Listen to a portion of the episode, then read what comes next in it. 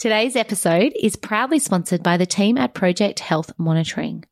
PHM provides digital solution for industry, sport and education, allowing you to focus on well-being, performance and academic engagement in real time. But more on that a little later in the episode.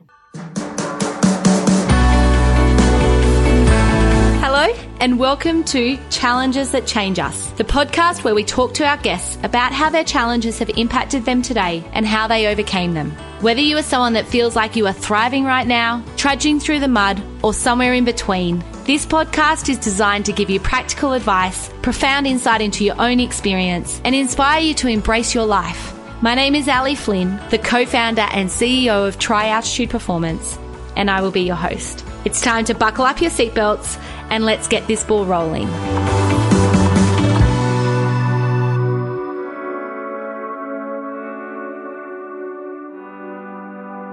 Hello, my lovelies. This is our last session of the year.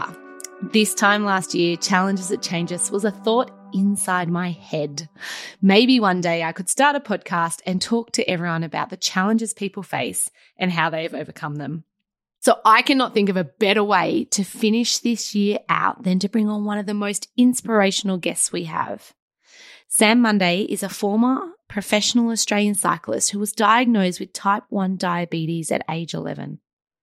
This superstar is from our own hometown, Armidale, and he's now living in Spain, getting ready to explore the world of gravel racing. Sam talks about the moment he was diagnosed and how he digested this information. We discussed how he went from a country cyclist to an international stage by the age of 20. Sam represents not only our country, but he cycles for every other person out there with diabetes. He was told early on that he cannot really exercise, and now he's leading the way to showing others that you can achieve your dreams regardless of your challenges. We have a great conversation around the day in the life of an Australian athlete, the athlete mentality. Like, how do you get in the right frame of mind when a race is not going the way you planned? And the second half of this interview, we dive deep into his harrowing experience where he collided with a car during a training session. He talks about how he crawled his way back to where he is today Sam really opens up about the struggles and challenges he faced and how he took steps to move through them. There is a trigger warning on this episode for cycling and a collision with a car. Let me introduce you to one of the most determined young men I have ever met. I'd like to welcome Sam Munday onto the podcast Challenges That Change Us. Thank you, Sam, for giving up your time today and coming on. Thank you. Thank you for having me. And Sam, we always start the podcast with the question What animal best describes you and what is it about that animal? Yeah, I would say that's kind of one that I struggled with, I guess, in, in general. With my personality, I'd say I've over time been forced to become quite resilient in general. So I would say probably in a way something in that, that aspect, I thought of it as a camel. Yeah. And being the aspect that the camel has to carry its own water and be resilient to basically learning to adapt and survive without having access to water or walking for hours on end. So I see it's quite a different way around that, but I would see that as being similar to my personality trait in that aspect. It's um always so interesting when people come up with animals. We haven't had a camel on yet, but as you were saying that, and for the audience, obviously you're a cyclist that do these really long hours out on the road. Yeah. Sometimes you'll be by yourself, sometimes you'll be with your teams or your coaches. And you know, that's why I love this question because it just draws out yeah. different little bits to how we see ourselves. Did you ask anyone what animal they thought you were? Not really. I, I think I struggled to try and think of it myself, but yeah. Yeah, I thought more or less that was the aspect of my personality that I think probably differentiates me a bit. Yeah. And that was an animal that I thought connects to that in particular. So, yeah. And let's talk a little bit about you. So, you have gone on and done some incredible things in the cycling world. But where did it all begin? Like, what got you into cycling in the first place? Yeah. So, I think originally, basically, it was my dad and my older brother. They were always involved in cycling when I was younger. I was always super active as a child, playing football, being in athletics. So I think being from a, a very active family helped that. My parents were always super active, and the rest of my family around me. So that was probably the trigger into just that growing up. But the real thing that pushed me more into cycling was I always enjoyed it through my dad and brother. But then after being diagnosed with diabetes, I met Justin Morris, who used to be a former professional for Team Novo Nordisk and Team Type 1, which was the team uh, previously before Team Novo Nordisk. And he, being a type 1 diabetic, I met him through one of my healthcare providers and really inspired me with his uh, story of how he was racing professionally and had been diabetic for, I think at the time he was diagnosed a similar time to me and was performing at the highest level. So I think that really pushed me to show that I could still, you know, compete and push cycling into there as far as I wanted to. How old were you when when you found out about the diabetes? So I was 11.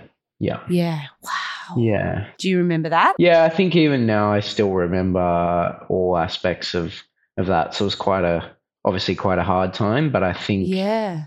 also it came at a time where even now without having diabetes, it's kind of I've had it more for longer than I haven't now. So Mm. it's it's kind of hard to remember what it was like before that. Because I know, I mean, we're going to be talking a lot about cycling, but let's just uh, Yeah. pause here for a moment around the diabetes. Do you remember what it looked like for you the weeks and months that unfolded after you got that diagnosis? Like how you were able to process that and how you had to integrate that into your world? Yeah, I think it was wow, it was all very sudden, like quite Yeah. overwhelming with a lot of information because at the time I actually didn't know anything about type 1 diabetes. So I'd never heard of it. I'd never knew anyone with it.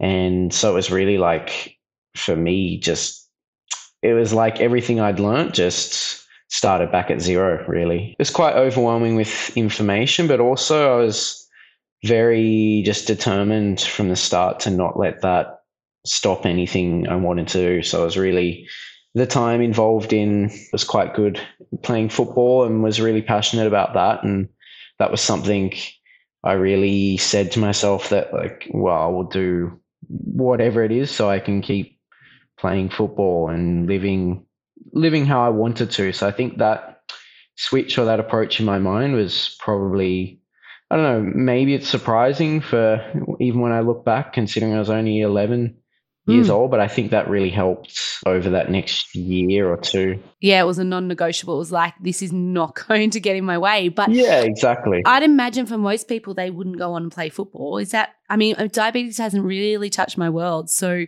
it might be worth even talking around what changes there was for you, even as an 11 year old. Like, how did your world change? Yeah, exactly. I think everything it was always in the back of my mind. So, you know, when I was playing football, I was always having to think about carrying extra sugar or having um like a drink mix on the side of the field and just I think all your your thoughts and sensations kind of evolved around in my is my glucose low is it high so it was i guess you became quite consumed at the time with that thought process and having to constantly think about diabetes and making sure you know my sugar levels are okay and i'm doing things around that that aren't going to help it or cause it to drop or cause it to be a problem Were there some scary moments in the start?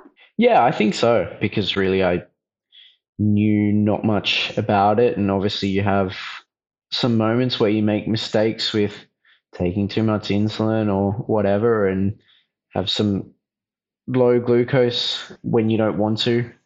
So I think, yeah, there was those things made it quite. I wouldn't say scary, but just more so probably for me being younger, frustrating because Hmm. you see all other kids that age don't have to think about that or do anything. So I think in the back of my mind at the time, it was as much as I tried to not let it get to me, I think at times it was hard. Yeah, of course. Of course. And so you met Justin and he sort of opened your world up to the possibility within cycling. Yeah, I think before that I was always racing. So I probably, well, r- riding a bike. So I loved that. But I met Justin probably when I was around 14, and I never knew it was really possible to be a professional athlete living with diabetes or being able to pursue it that far. I don't think many people know that it's possible, you know? No, exactly. So I think he really opened my eyes up to, yeah, being able to do anything with diabetes and not letting it restrict you. Because I think that was one thing when I was prior to that first diagnosed, the doctor's advice was really you shouldn't exercise, you shouldn't do anything because it's too dangerous. That was the initial advice. And I think that's probably something that motivated me more to prove that wrong, I guess, yeah. in a way.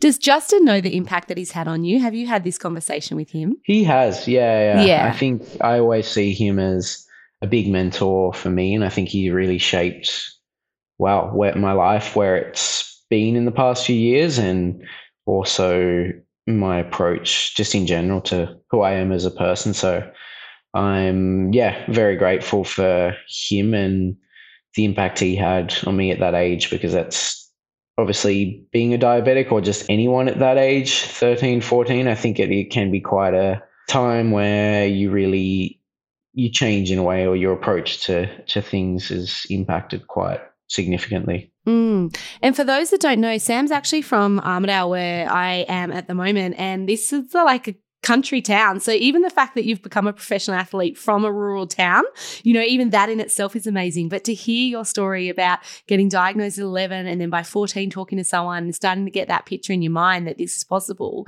So take us through how you went from that 14 year old to where you are now. Yeah, so I think I started racing more or cycling more when I was around 14, 15. Just locally? Yeah, locally. And then it stepped up probably when I was around 16, 17, doing more of the state races and eventually national championships and other races involved. But in that meantime, when I was around 16, 17, I reached out to, well, Novo Nordisk had a kind of like a talent identification uh, program where they were looking for younger athletes and they had some training camps where they were identifying talent. So Team Novo Nordisk. So it's a at the moment it's a fully diabetic professional team. So all the athletes are type one diabetic. And prior to that it was Team Type One, which was comprised of some diabetic athletes also within that cycling team. Mm-hmm. So I was scouted to go to the US and attend an talent identification camp there with them.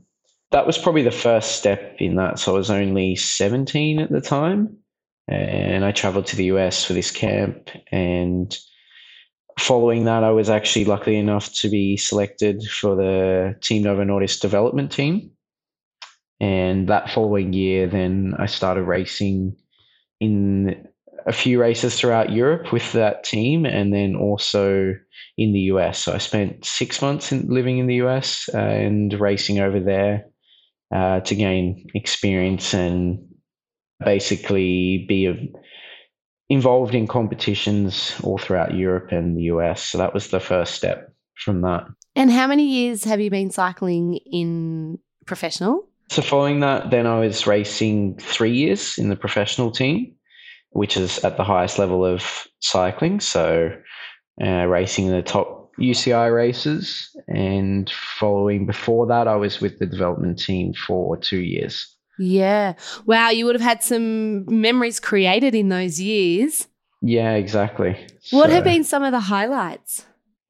Um, I would say probably some of the countries and environments I raced in were quite different. I think one of the big ones I remember clearly was racing in the Dominican Republic. So it was a really big mix of quite a third world country and racing amongst there within being right in that culture and surrounded around that, but also being able to race there was quite unique. I don't think it's somewhere where many people would, let alone visit or go, let alone race. Um, so that was a, a really big eye opener. And then following that, the past later on, or the past two years racing in the professional team, I think some of the biggest highlights were in a few of the races, such as one of the ones of Vuelta Asturias, which was a, a stage race in Spain, being able to race against all the best riders in the world. So, you know, riding alongside names like Nairo Quintana, Chris Froome, who won the Tour de France multiple years. Sam Munday. They're saying that about you too. yeah, yeah. Maybe not quite as much, but yeah, it's it's hard to imagine, right? Like for us back here listening to you, you know, you can kind of get a bit of picture, but it is hard for us to imagine what that would be like. Yeah, exactly. And I think that's something that always was a big, you know, you had to kind of pinch yourself that growing up watching races and idolizing these other cyclists and then actually competing against them in a race those years later is something quite special. And I think that's something cool. Always be one of the highest or the biggest memories that I will will have for sure. Yeah. And obviously, the podcast is challenges that change us. And, you know, even just listening to this little bit, there's going to be lots of challenges within that. We've already spoken a little bit about the diabetes. Maybe if we unpack that a little bit more and then look at some of the other challenges. So, what did it mean for you with the diabetes and becoming a professional athlete? Like, what did your world look like that would be different to other people's? Yeah, I think the biggest thing, well, at first, I think is quite a, like, being super proud that you know I've achieved a goal that I had for so many years when I was younger, but also representing. It's more than for me. It's more of a special thing because I'm representing all other people that have diabetes and their struggles around that. Because when, like I said, when I was younger, I was told that you cannot really exercise or do anything. So I think that, in a way, was is probably the biggest thing that makes me um, that is part of the achievement is showing to others that you know it is possible to achieve whatever it is, whether it's involved in uh, sports or any goals they have, to not let diabetes stop you or affect you from uh, achieving those dreams. So I think that is probably a starting point was the biggest thing that also motivated me a lot to train as best as possible and be the best athlete possible because it was 50% for me and achieving what I wanted to achieve, but also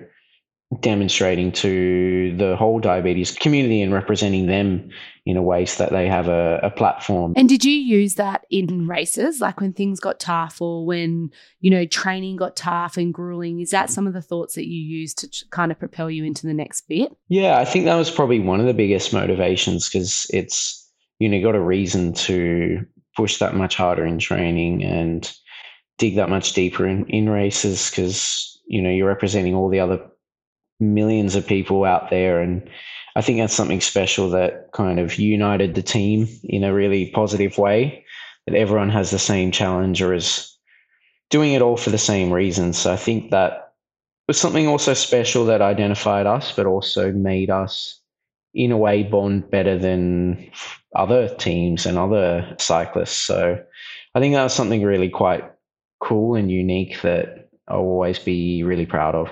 Yeah, I've got goosebumps just as you're talking about yeah. it because I can just imagine, you know, those moments where you just got to pull from the depths of the depths and doing it for other people and the other young kids, the other 11 year olds that are out there that have just been told that they can't play sport. And you're like, no, look at me go. Like, look at all of us here. Yeah, exactly. So I think that's uh, something I think a lot of us would even talk about together within the team. And I think, you know, it's something that really probably was the biggest motivator for me and made me every day want to go out and push harder in training and do the best I could in the races. So. Mm. And did education play a huge role for you, understanding diabetes, understanding your body? Yeah, I think that's the thing with diabetes too, that I, there's very vague guidelines with type 1 diabetes that say, you know, you should use this rough formula to do things. But I think also it's one of those diseases that it's so individual that it's really a game of trial and error. So I think that's something I learned early on, and particularly as an athlete, because it's really, I think over the years, it's like built for me. It's from the mistakes I've made and the things that I've learned. It's, I could write a novel on everything that it's you constantly are educating yourself every day about something different or what works for your body and how to control your diabetes better. So I think that also process through the years of racing and being with the team was it was always about the education behind the diabetes and then teaching each other. So I think we together within the team environment really learnt and built upon things that we'd learnt and then had applied them, uh, whether it's something I've learnt or my teammate has learnt regarding diabetes and training or performance. So I think over the years we really built upon that and were able to, you know, keep educating ourselves on what makes things better, what makes things easier with diabetes. So in terms of the doctors that we had on the team, really by the end, I think we felt, well, not by the end, but after a while, I think we felt like we were educating them rather than they were educating us on things about diabetes. And that's kind of where you got to get to when you have a chronic illness, don't you think? You've almost got to Yep. you've almost got to understand it so well that you're soundboarding off someone else that might have a different idea for you personally to be able to walk in the world. What do you wish you knew earlier? I think probably what in regards to The diabetes, yeah. Well, I think the biggest thing is probably the check technology that has changed even over the past 10 years or so Mm. in terms of management with continuous glucose monitors. Like that was really a big game changer in the way it's helped me manage my diabetes and also taken the uh, thinking aspect out of things. So So the guesswork, kind of taking some of the guesswork away. yeah, exactly. When I was younger and training, I would need to just use the glucose monitor, prick my finger beforehand, and more or less go by feel or guess kind of what I'm, what my glucose is or how I feel. It was really, you were constantly thinking about it. Whereas having the continuous glucose monitor now, I can see every five minutes or really whenever, but it updates every five minutes to tell me exactly what my glucose is doing. So I think that was a bit more like a reassurance and it makes you kind of think less about diabetes in a way. I'd imagine it's like if you do think about it or you are worried about it or something feels a bit off, you can just check. Like it's just you just go, what's the number? What's you know, what's Yeah. the data here? What do I need to know? What do I need to do? Yeah, right. Exactly. So I think having that when I was first diagnosed would have been something that would have helped. Um, I wish I probably had when I was younger. Mm. And this is not the only challenge that you have faced along your road. You have had No. many. What Yeah. other challenges have you come across? What other adversity have you faced in your time in the cycling world?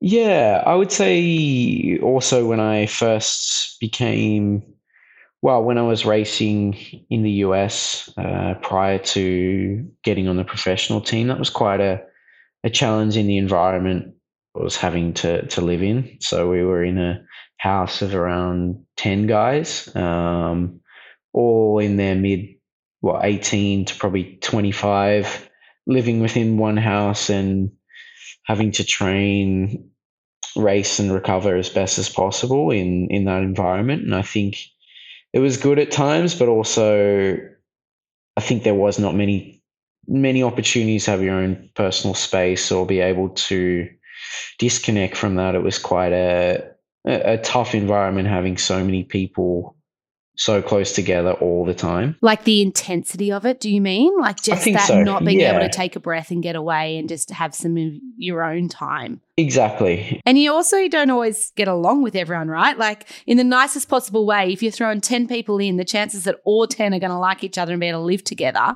exactly history tells me that's probably not going to happen. yeah, exactly. And that was more or less the case. But in Yeah. a way, I think that made me quite, well, it, it was good. And it definitely made me quite adaptable to any situations. I think when I was not then having to live with 10 people or in the one small house, it was quite, uh, it was amazing. yeah, it made the other side look gold. Exactly. exactly. And what did the training, when you say that, because that would have, the training would have been intense, right? Like, what did, just give us a bit of an idea about one of those days would have looked like on a good, solid training day?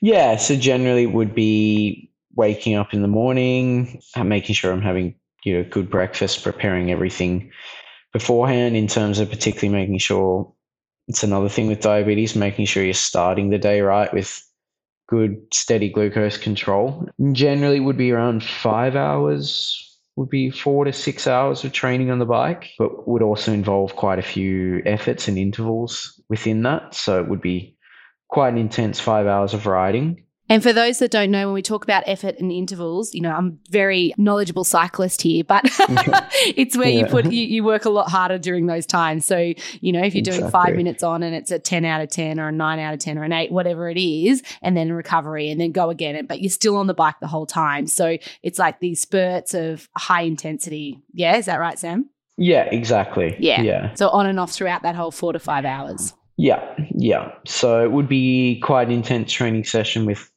that and following generally i would always with recovery you know, making sure you're getting a good nutritious meal that's appropriate to the training so it's quite high in carbohydrates and a good amount of protein following the training and then also would involve other activities such as like stretching core training like a little bit of light gym work. I love that that's your recovery. and we go yeah. to the gym to recover. yeah. we just do a core exactly. workout. yeah, so different to our world. we do the core workout and then we recover. yeah, exactly. So that would be part of the like the day and then the rest would really be trying to get as best recovery as possible for training the next day. And obviously around that doing other things that you enjoy relaxing, whether it's reading or I always like to cook, so spending time cooking. And yeah, by the time with really a six hour training day and the things around it, it really is more like seven or eight hours by the time you're preparing things. So it is those days when they're quite big like that are quite a full full day of uh, intensity. And it really is like sleep, eat, train, recover, sleep, eat, exactly. train, recover. Like your whole world yeah. revolves around what is it that you need to do next to put you in the best possible position for the next bit. Yeah, exactly. And I, and I think that's one thing like a lot of people probably or certainly wouldn't be able to be, live a life as an athlete because at times it can be if your personality isn't like that, it can, uh, particularly as a cyclist, it can be quite isolating, or you spend a lot of hours, maybe it's training by yourself or doing things because you need to.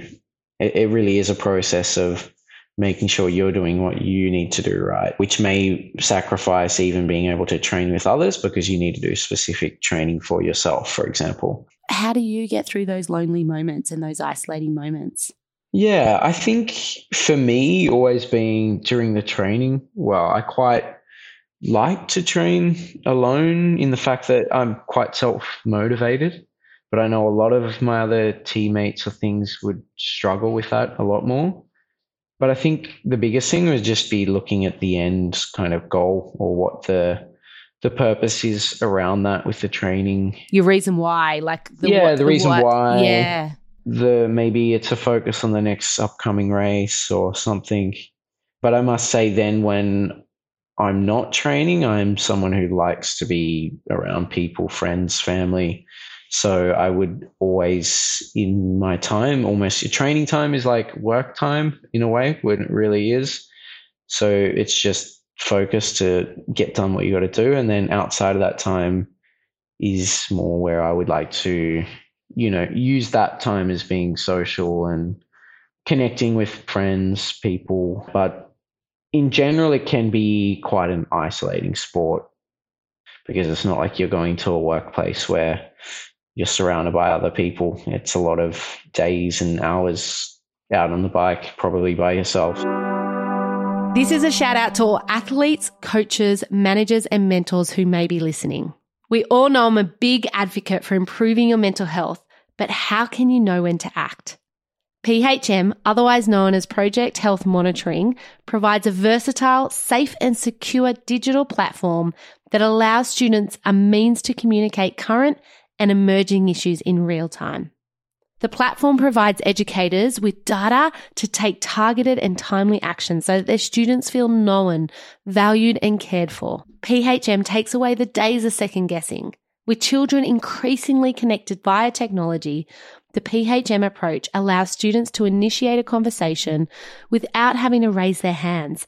Students need to feel connected and empowered by being directly engaged socially and emotionally. For a free project health check on your school, please click in the link provided in our show notes. This will enhance your students' well-being, performance, and their academic outcomes. Now, back to the show.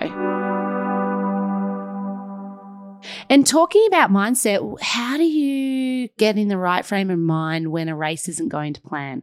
Yeah, I think that's something can be hard, particularly maybe I would have had good expectations on a race and it just didn't go to plan but I think it's really just understanding and that not every day is a good day. You know, you're going to have more bad days than good in general. And I think that's something I really learned from other cyclists who I had, or mentors like Justin, who I'd been involved around when I was younger, is that generally probably you're going to have like 80% days where you feel shit training or you do whatever or maybe the races don't go to plan, but I think it's just really refocusing. And the main thing is to not let that consume you and try to forget about it quick and refocus on the next goal or plan because it can be the case that I've had it where I would be super prepared and think that I'm in the best shape for a race, and maybe five minutes into the race, I have a big crash and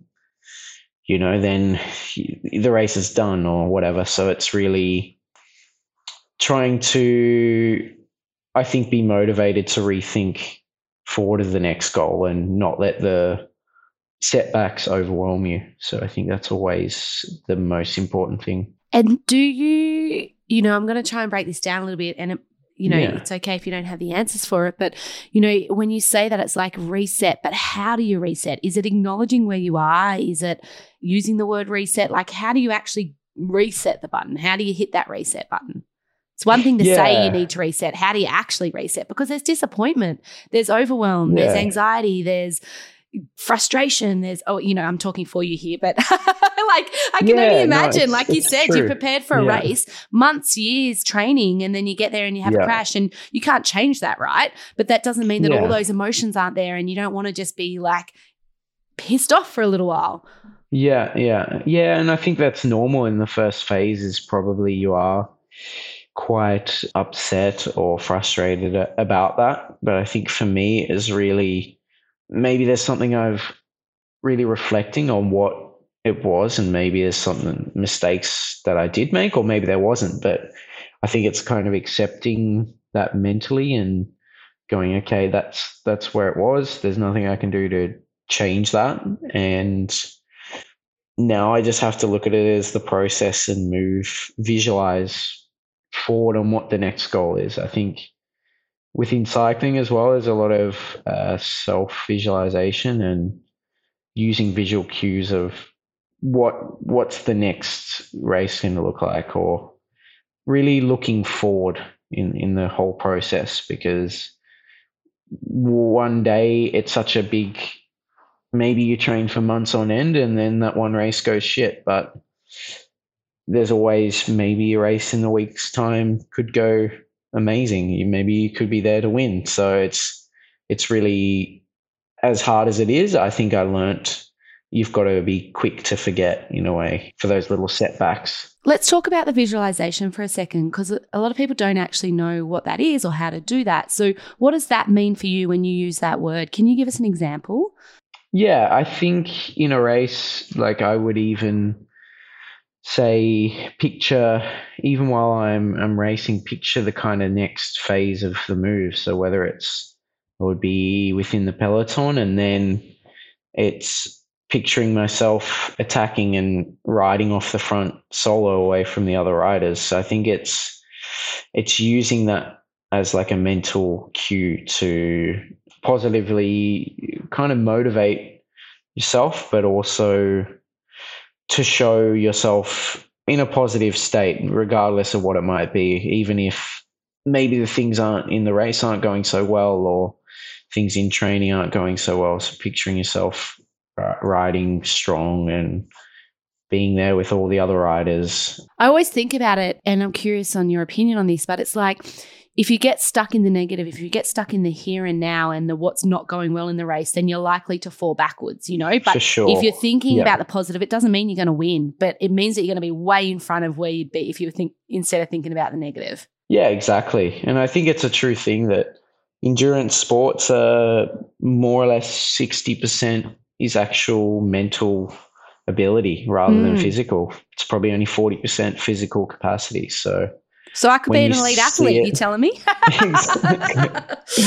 yeah, exactly. How long would you spend in that visualization space? So say you're in the race and something isn't going to plan and you're starting to think about, you know, coming off the pack and going forwards. Like, is that a couple of minutes? Is that 10 minutes? Are you thinking about all the noise and that like yeah. do you take everything into consideration, like all the senses, or are you just thinking about what you can visually see? I think it's probably a weird thing that within the way I don't know, within cycling or the way that I've always done things is almost you're constantly visualizing the next thing. So as much as you are in the moment, probably throughout the whole race, I'm actually visualizing or thinking of the next step or the things that are going better, or maybe you visualizing yourself riding and pushing stronger than what you are, for example. And I think it's it's almost like a way to keep your mindset really focused and in a a positive state of mind. So I would say it kind of doesn't stop. It's yeah. almost And it's a skill, right? Yeah, I would say so. Did you feel that you had to train to get to that really strong mindset?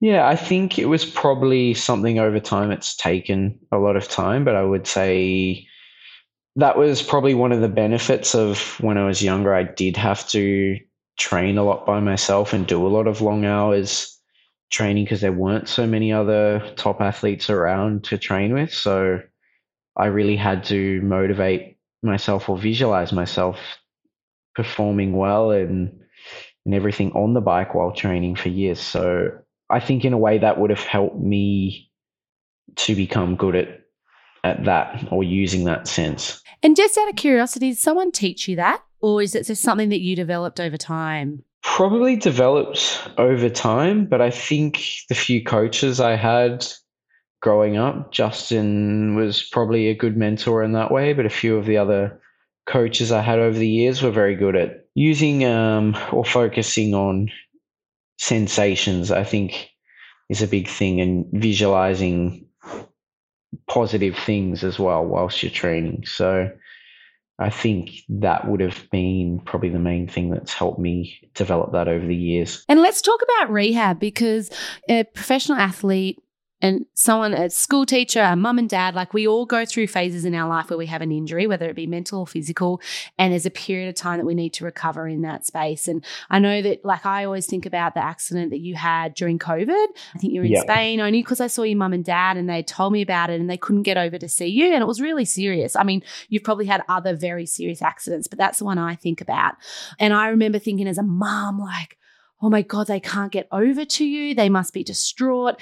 And then my next thought was, how do you get back up from that place? Do you want to tell us a little bit about that? Yeah, yeah. I think that was probably for me the biggest challenge I've probably faced, I would say, in mm. my life, probably in general. What happened? So basically, coming off, it was in my second year racing professionally. And I just actually returned to Spain following the with all the COVID lockdown uh, period. I went back to Australia for a few months. So luckily, I was able to get out of Europe for I think two months uh, during the midst of COVID. And I was able to travel back to Spain earlier than pretty much anyone could, being a professional athlete and also being a resident of Spain. So I was back there in early July and just in time before a training camp that we had. Uh, because we also resumed racing a lot before international travel opened up and everything. So it was prior to, we had a training camp in Italy just prior to the first round of races starting back up. And I would say I trained super hard when I came back during that COVID lockdown in Australia. And, and there was some restrictions and things on then, but I really had, I was hyper motivated, I would say. And really my days just evolved or purely around training and recovering. And there wasn't much else you could do with things being closed and kind of shut. So in a way, there was no distractions or anything around that, which probably in a, in a way was super beneficial. So coming into this training camp, I was probably going being the fittest I'd ever been by far, and we were out one day, only three days into the camp, doing some efforts up a climb. So we're doing some interval sessions, and coming down one of the descents, we were all spread out individually and weren't really riding as a group at the time. And a car on the side of the road was stopped in the side bay, but I looked up ahead and the car obviously just didn't look and U turned directly in front of me, but I was probably only 50 meters away from it when it did turn. And I remember we were going around 60k an hour, so it's not slow. And I remember putting on the brakes, and that was basically it. So I don't really remember the exact accident, but I remember flashes of it because the shock, I think, as the doctors said, the shock was, or the trauma is so high that generally your brain actually wipes that out of your memory. So it is quite a, with high impact trauma. And I remember being on the ground, and luckily I had some teammates around that were able to kind of comfort me and get help. So, and also my coach and team director were in the car ahead, and eventually they obviously got communicated to by my other teammates. And yeah, I was then helicoptered out to Bolzano Hospital where basically I was in intensive care for the first few hours until I was stable. But what had happened was I essentially hit the car 90 degrees because it had turned in front and I had nowhere to go. And luckily didn't go through the the side of the glass but over the top of the car, which was thankful because if I hit the side of the car completely, then for sure the doctors assured like I would not be alive. So I think that was something that was pretty just fate, I guess. And following that, I was quite really, yeah, badly injured. So I had triple fractured pelvis and also my sacrum was fractured and I'd broken, I think, three or four ribs shattered my collarbone to pieces. So there really was no bone left, and also the joint behind was separated. And the most dangerous thing I had was the pneumothorax. So it's basically where the lung is completely collapsed. Essentially, with the impact, it just pops like a balloon. So my right lung was completely deflated. And yeah, luckily I was fine in the reality of things, but not in a, in a good state. And yeah, I think then following that, I was in Italy for 12 days in the hospital there to recover, particularly with the lung, the bleeding in the lung. And also, they needed to take some time to do surgery on the shoulder because they couldn't do anything whilst the lung was still in that state. And yeah, then following that, I was transported back to Italy for for to Girona, Spain, where I was living, and it's quite crazy. So from that day, I was put. My apartment was three stories, but it was all stairs, which is quite normal here. That there's not really many places that have elevators.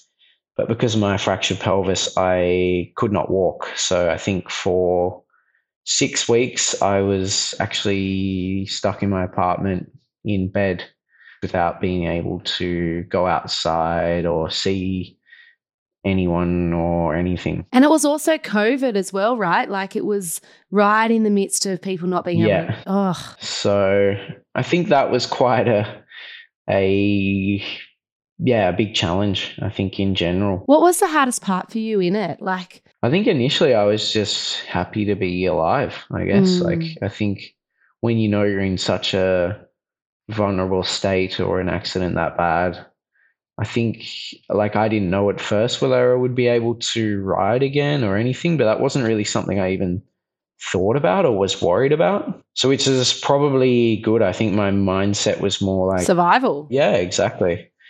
And following that, I had luckily a friend of mine, Dylan, who was living with me at the time, another cyclist. Uh, he's from Inverell, actually, a professional cyclist. Yeah, So that's just so if people don't know, that's an hour up the road. that's random.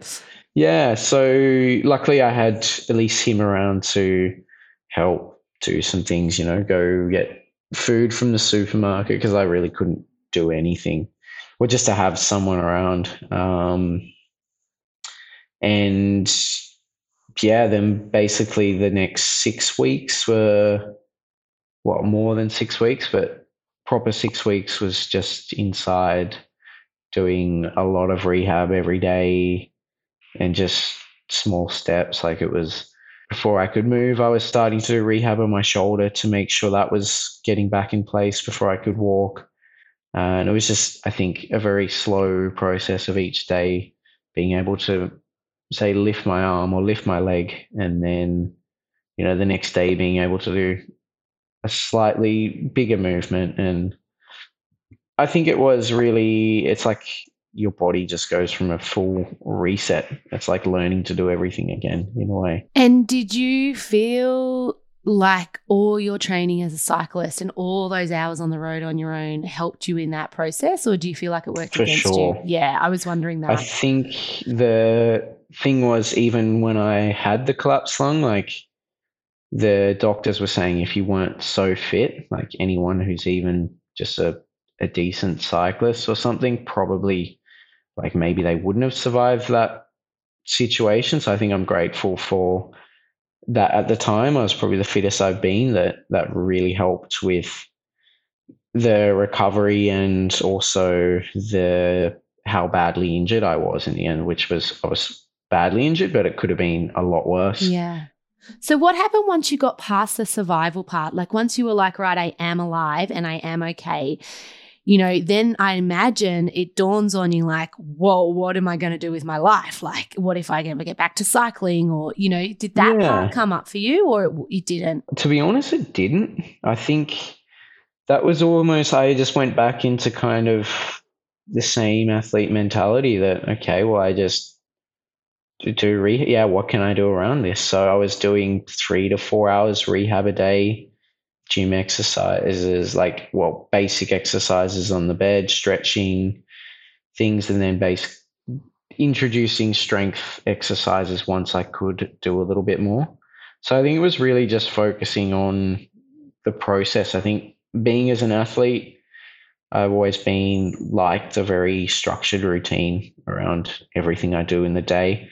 And so I think I would, I really made just my own routine to have set out for different rehab things during the day and just tried to keep as busy as possible around that. So, like when my arm, I could barely use my right arm because of the collarbone fracture, but I would spend an hour trying to make breakfast with one arm because it gave me something and a, a purpose to keep that structure in the day. So I think I was quite motivated really from the start to just get back as fit and strong as quick as possible. Have you known this whole time that that's your superpower and that's what makes you brilliant and that's what gets you through the tough times? Do you know that that that routine, that structure, that discipline, that you know focus and that really Yeah. strong reason why? Are you aware that that's your superpower or not really? I don't know, but I think over the years it's really probably shown that, or I think it's something that I thrive upon in a Mm, way. I can hear that throughout this whole interview. Mm. Yeah, it's kind of having that structural routine. Like if I, But like intense structure and routine. It's not like a light, like I wake up and I casually have breakfast. It's like I need to do this and then I need to do this and then I need to do this. yeah, and I think that makes, I don't know, with whatever I do, that's something that motivates me more than having, I don't know, the time or even having that stress of, okay, I was injured and I needed to be back as fit as possible if I wanted to race in four months or whatever it was. Hang on, did you just say in your mind you were thinking you were going to be racing in four months after that accident? That was probably the goal, yeah. Yeah, did you get there? The thing was, by the end of the season that came around, we didn't really have any other races left. Ah. So but in the shape I was in, I was more or less ready to to Wow. race by the end of October. Wow. I have two questions for you around this. One is we have a local cyclist here that's just had a very serious accident. What would you say to him? Like when you're in that depth of he's just come out of hospital, just gotten home, starting the beginning right where you've just spoken about. Like what would be your advice to someone that's been through? I know every accident's different and every individual's different, but what words would you have for someone that's right back at that start? You know, they don't know what their life's going to Yeah. look like. They don't know if they're ever going to be walking properly or cycling properly or anything like that.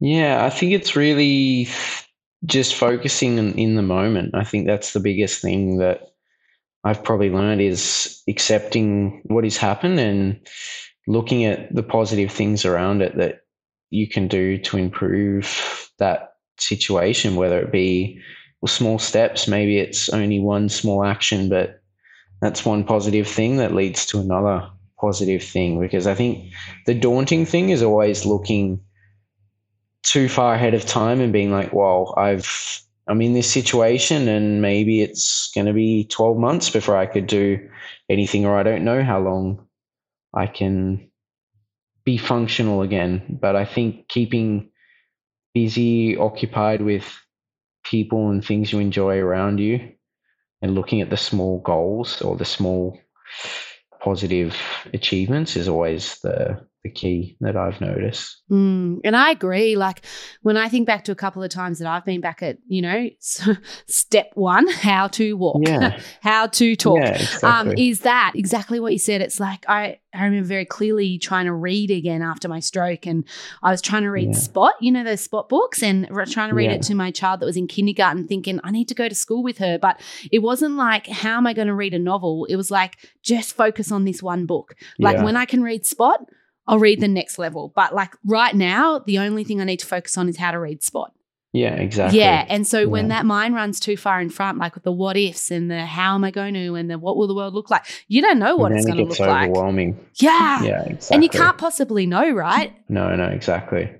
So I think that was also one of the biggest things for me is during that whole period of like eight months, when I look back, I didn't really give myself any time to think in a way, which is probably a good thing. Like whenever I was not doing something, I would try to keep busy, whether it was just call a friend for an hour who is someone back home or speak to family or just uh, keep the mind busy, but also having a, a focus. And I think that then made me almost forget about the issue in a way, which was the best thing for me in that at that time. And you did get back to cycling. Yeah. Well, following that, um, well, this was going into 2000 and, or 2021, so last year.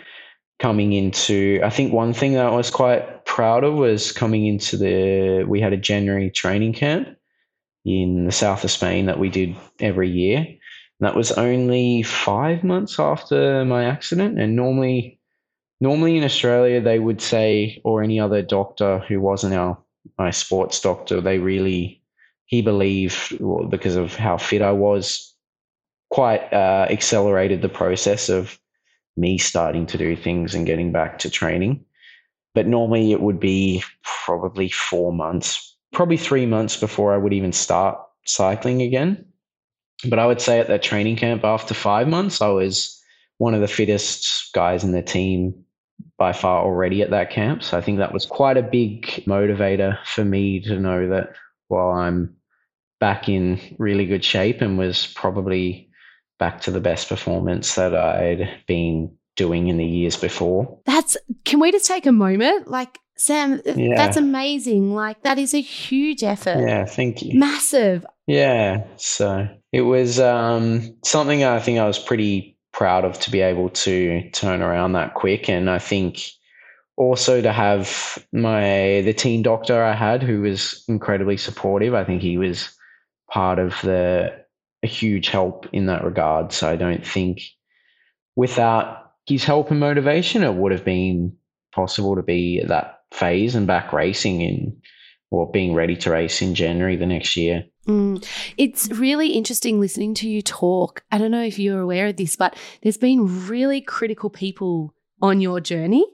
Like there's been yeah. really distinct people that you've talked about throughout yeah, this exactly. interview that are like, this person in that moment, in that point in time, was pivotal to where I am today. Yeah, exactly. And I think that's something, you know, of course, also there's other people like my parents for always being super supportive in everything I do or being able to give me the the opportunity to do what I love and am passionate about. So I think that's of course the core behind everything with that too. And I think about your parents letting, well, letting, encouraging, supporting you to go overseas with diabetes at such a young age. Like, yeah, as exactly. a as a parent watching your child walk yeah. out the door, yes, you want them to be fabulous and brilliant, but you want them to be safe. So you know, I can imagine there would have that would have been a huge challenge to. There would have been two sides to the coin with that. I'd imagine. Yeah, absolutely. And Sam, giving the story that we just heard and the severity of the injuries, I mean, this is not yeah. unheard of. Like I just said, there's someone locally that's just had an accident. I've had lots of mates. I get so scared every time my husband goes out the door on the bike.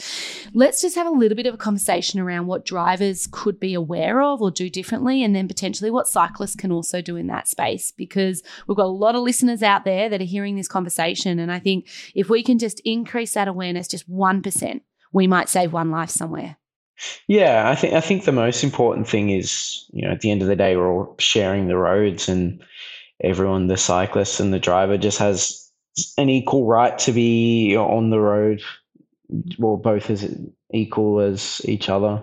But in terms of the for drivers, I think it's just really important to be aware that you know cyclists are, are vulnerable. It's there, you know, there's not much going to protect you between getting hit by a car with only a helmet on, you know. So I think it's just creating awareness and giving them space or following the road rules. You know, if you have to wait for a few seconds to wait for a cyclist uh, before it's safe to overtake, for example, it's just really being patient in that way and being also aware when you drive. I think there's been cases where people texting while driving, and I think that's just you know irresponsible for drivers. So I think it's following the road rules and just being that extra bit aware, particularly when there are cyclists around, because they are vulnerable on the road. And I'm the first one to put up my hand to say that I actually didn't know that cyclists couldn't go off the side of the road until I became a triathlete.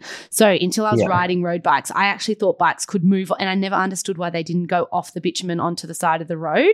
But yeah. you know, unless you're a really good cyclist and you're on a road bike, you're not going to go off the yeah. side of the road. Like you need to be on the bitumen where the cars are. No, exactly. Yeah, exactly. And I think in return for cyclists, they also have a responsibility to create a safe environment for themselves and drivers. So I think the most important thing is following the road rules in particular. So, you know, you've got to be aware that there's cars on the road and create space for them. So riding three abreast across a road is definitely not something that cyclists should be doing that I see some people do and then that's you know they're breaking their responsibilities to be safe so it's you know keeping two abreast and keeping tight on the the side of the road and you know not being in the middle of the road but also being aware and paying attention because everyone makes mistakes and there's going to be cyclists who make mistakes and drivers that do. So it's even when I'm training I'm always you're in a zone where you're very hyper alert. So it's always paying attention because it can be just a split second that where an accident happens whether it's your fault or not it can happen. So and at the end of the day it doesn't really matter whose fault it is because if it happens, it happens. So I think it's being aware of everyone and taking safety measures like using a rear light, for example, rear blinking light. Most professionals and training today, and even myself during the middle of the day, will use like a daytime rear flashing light. So I think that's important and it's super easy to just be a little bit more visible on the road and taking measures to just make sure that you're seen by drivers as well and that you're aware of them. Oh, wow, Sam, we've had a big conversation today. What is next for you? Because you've just stopped doing the professional cycling for a little while. What does it look like 2023 for you? Yeah, so I think at the moment I'm working uh, in Girona, Spain for a cycling company here, doing a lot of their logistics for cycling tours and working also within the retail side of things within a cycling store here. Beyond that, I've missed having some personal goals this year with cycling. So I think that's something that I really have missed from not being racing as a professional.